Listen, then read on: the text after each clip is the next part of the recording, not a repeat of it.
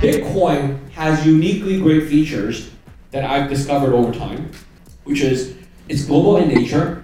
So the reason all of you have heard of Bitcoin is because Bitcoin is global. It crosses geographic, cultural, language, all kinds of barriers. Second thing is it's a fixed supply. There's only 21 million. And it's decentralized. What that means is even though my startup, my company, we operate a Bitcoin exchange, a Bitcoin company, we and myself, we do not own or control Bitcoin. It's just like I wouldn't control gold. If I were a company that dealt with gold or gold jewelry, it doesn't mean that I make gold. Very low fees. So compared to existing payment systems, bank transfers, SEPA, Visa, MasterCard, Diners Club, Bitcoin is much, much lower fees than uh, existing payment systems.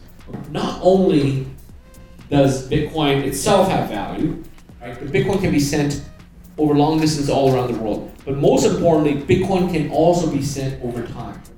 Time is the fourth dimension.